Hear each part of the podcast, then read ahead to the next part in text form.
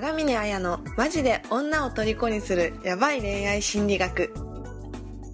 ポッドキャスト長峰彩のマジで女を虜にするヤバい恋愛心理学では累計1万人以上の男女の恋愛の悩みを解決してきた恋愛相談師長峰彩が独自の恋愛心理学を応用して人生の問題を解決していく番組です。それでは本日の番組をお楽しみください。長見なやです。こんばんは、インタビュアーの村松です。はい。えー、今日も金曜日になりましたんで、ポッドキャストをお届けしていきたいと思います。あらみさん、今日もよろしくお願いします。はよろしくお願いします。い。じゃあ、早速なんですが、えー、今回のご相談は す、いません。えー、大丈夫ですか？大丈夫ですか？続けてください。はい。はい、じゃあ、いきます。はい。えー今回のご相談は、えー、深夜さん、39歳からのご相談です。はい。こんにちは。年齢イコール恋人のいない歴えーの冴えない男性です。うん。彼女の作り方で検索して一番上に表示されたサイトの、えー真面目男子必見彼女の作り方3ステップ完全攻略ガイドを読ませていただきましたが全く役に立ちませんでした。えーやられちゃいましたね。言われてます。はい。いや続けます。はい。はい。えー書かれた内容が実行できる人は、えーよ読むまでもなく、すでに彼女ができていると思うんですよね。えん。ーここを見に来た人の大多数が求めているのは、えー空から女の子が降ってくる方法、かっこ男性からの行動ではなく、女性から始まる恋愛の方だと思うんです。女性から見たかっこいい男を目指すや、デートの26のモテ法則というのがありますが、ありのままの自分ではないとダメだと思うんです。こんな作った自分は長続きしないし、付き合えるまで頑張ったとしても、いずれボロが出て幻滅されるのがオチです。作った自分は別人であり、自分ではありません。うん。そもそも、対等で友達感覚のある彼女の関係が望ましいので、こんな至れり尽くせりなのはおかしいと思います。うん。デートの26のモテ法則を実行したデートでは、精神的に参って間違いなく、自分にはつまらないデートにしかなりませんね。1位、一緒にいて気を使わないこと80%というのを見ても、女性はこういう作法は求めてないと思うんですよね。あと気になったのは、デートに誘うにしても、告白するにしても、なぜか男性からする前提なところです。関係が対等であれば、どちらからでもいいはずですし、いいはずで、女性がデートに誘ってくれる、女性が告白してくれるというのに憧れます。うん。がっついた肉食系男子が激減にしているだけに、もっと女性に頑張ってもらわないと、今後、お一人様ばっかりになってしまいそうですね。ぜひとも女性から始める恋愛というような記事を書いてほしいです。はいという、はい。相談、相談ですかね？相談、もしくはクレームが来ました。はい。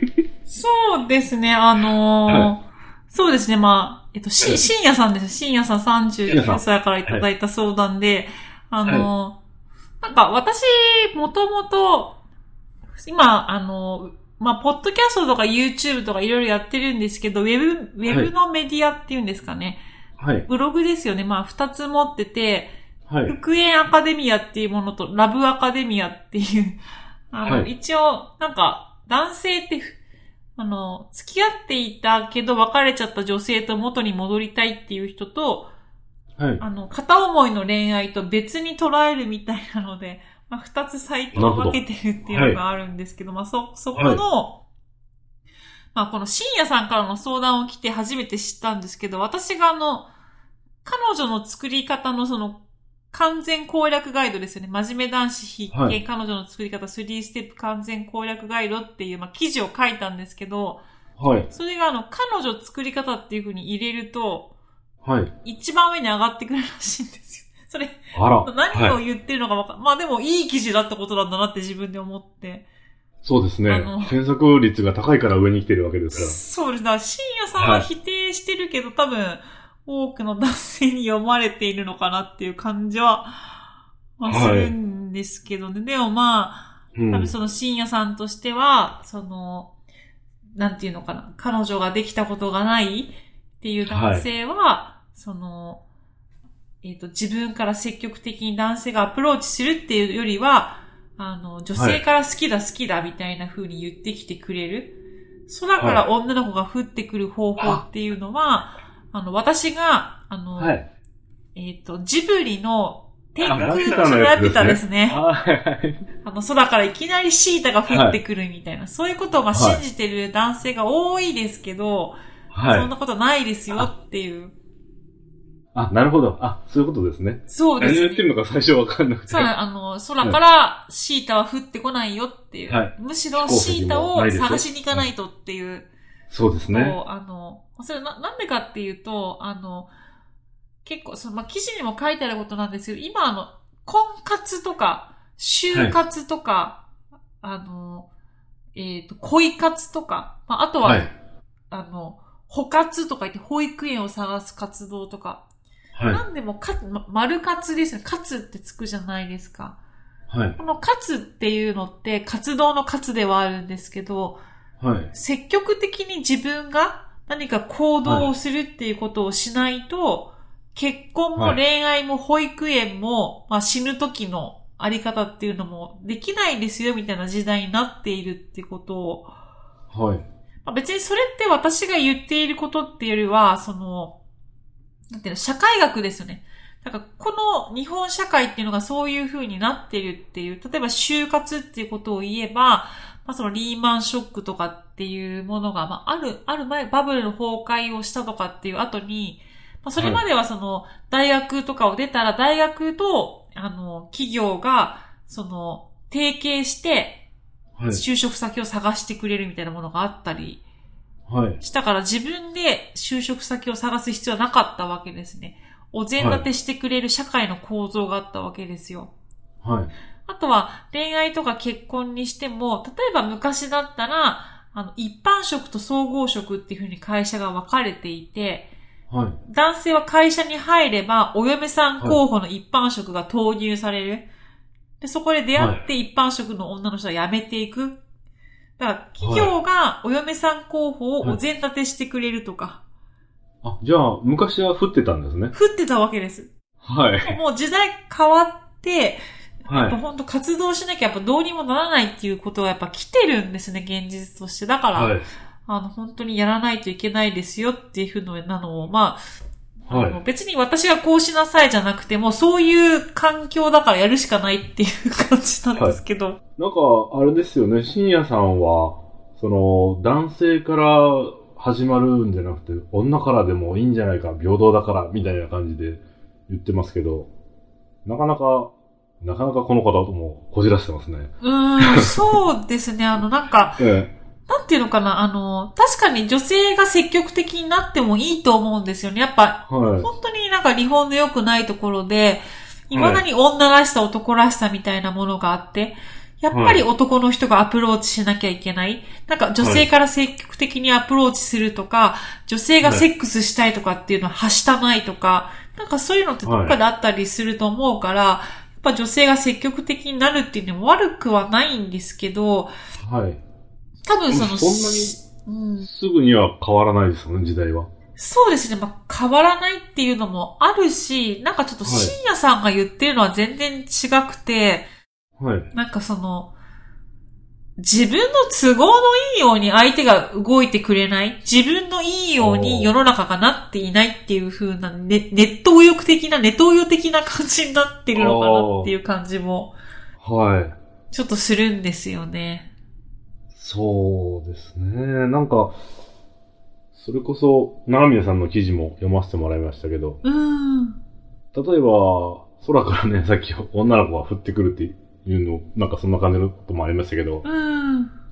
すごい変なの降ってきたらどうするんですかね。あ、だから、それを、あの、まあ、なんか今回の記事どうして取り、これを、この相談を取り上げたかっていうと、うちに最近女の子のスタッフの学校が来てくれてて、あはい。のいろいろその、どの相談に回答するかってことを選んでくれてるんですけど、はい。これ絶対回答してほしいですとかって言われて、あはいえーこれな、何？みたいな、これ、あのなんか、SEO 記事業者のなんか、クレームかなとか言って私が言ったら、これ違いますよみたいな。これ絶対もう本人、本人ですよとかって言って、うん。こういう風に、あの、うん自分に都合のいい女ばっかり求める、あの、はいこじらせ男が今増えてるんです、みたいな。うんこういう男に限って、なんか、あの、はいじゃあ、女の子が来たら、俺の顔の好みじゃないし、みたいな。うん。そういうこと言ってくるんですよ、みたいな。あ そ、そこ言ってください、みたいな。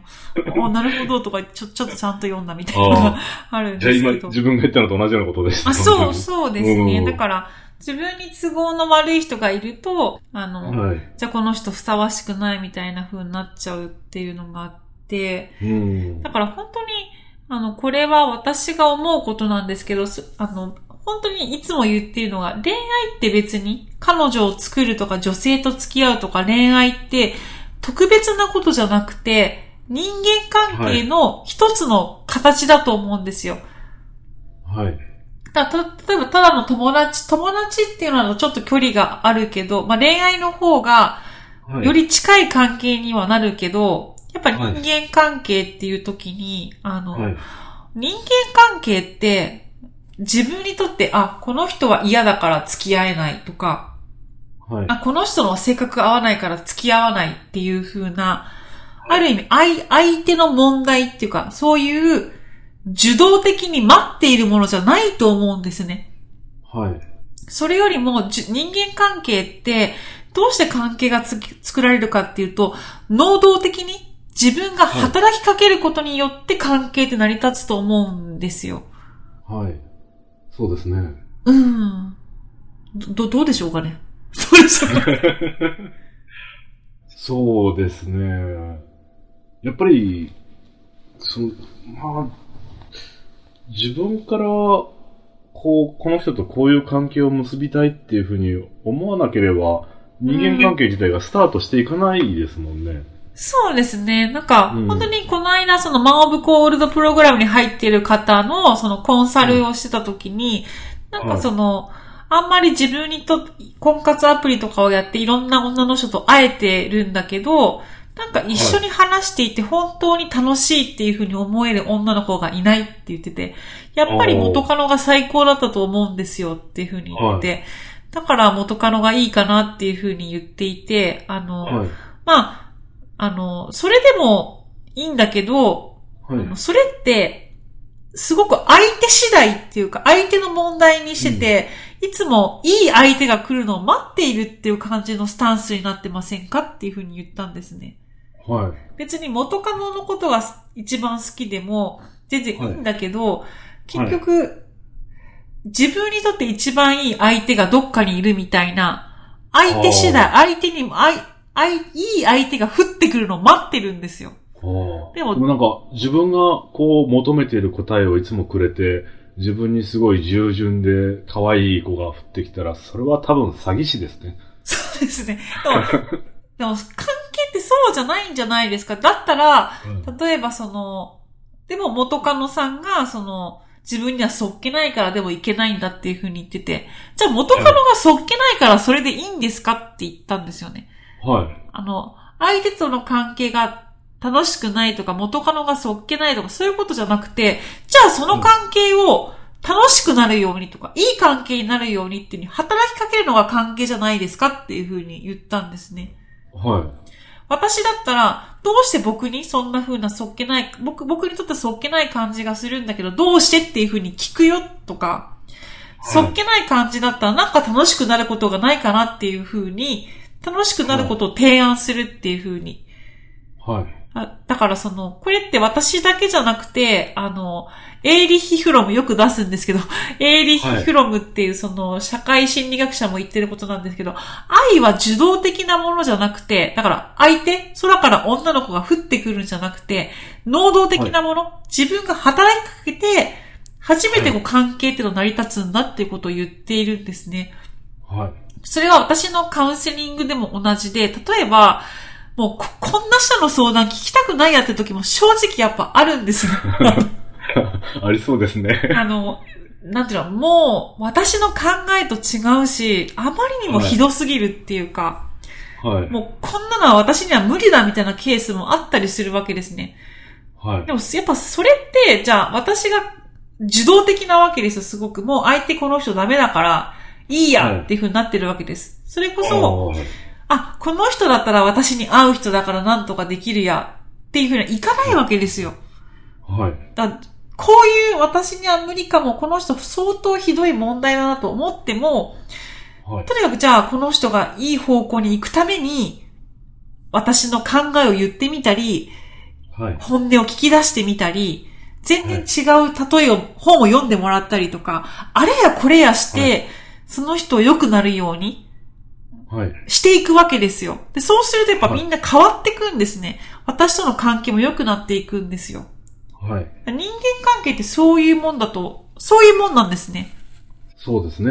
だからはい恋愛だけじゃなくて、恋愛だけじゃなくて、その、ちょっと鼻噛みますけど、ティッシュで拭きながら喋ってますけどね。あの、なんていうの、じゅ、空から女の子が降ってくる。だから、相手がいい悪いとかそういうことじゃなくて、どんな相手に対しても自分が能動的に働きかけるところに、人間関係も恋愛もあるっていうことを知ってほしいなっていうふうに思いますね。そうですね。深夜さん、39歳、僕と同い年ですけど、はいですよなあのー恋愛関係って、辛いこと多いですよ。ぁ。村、村松さんはーい。だからその、楽しいことばっかじゃないです。辛いことの方が多分多いです。あ、でもそれはあったかもしれないね。だからあのーその、夢見るのもわからないでもないですけど、あのそうですね、空を見上げてるんじゃなくて、自分が飛ぶ方法を考えた方がいいと思いますよ。なんか、めっちゃいいわ、村松さん。でもね、もしかしたら、ほんとそれこそ、辛い恋愛、私ちょっといっぱい、深夜さんのこと責めちゃいましたけど、はい。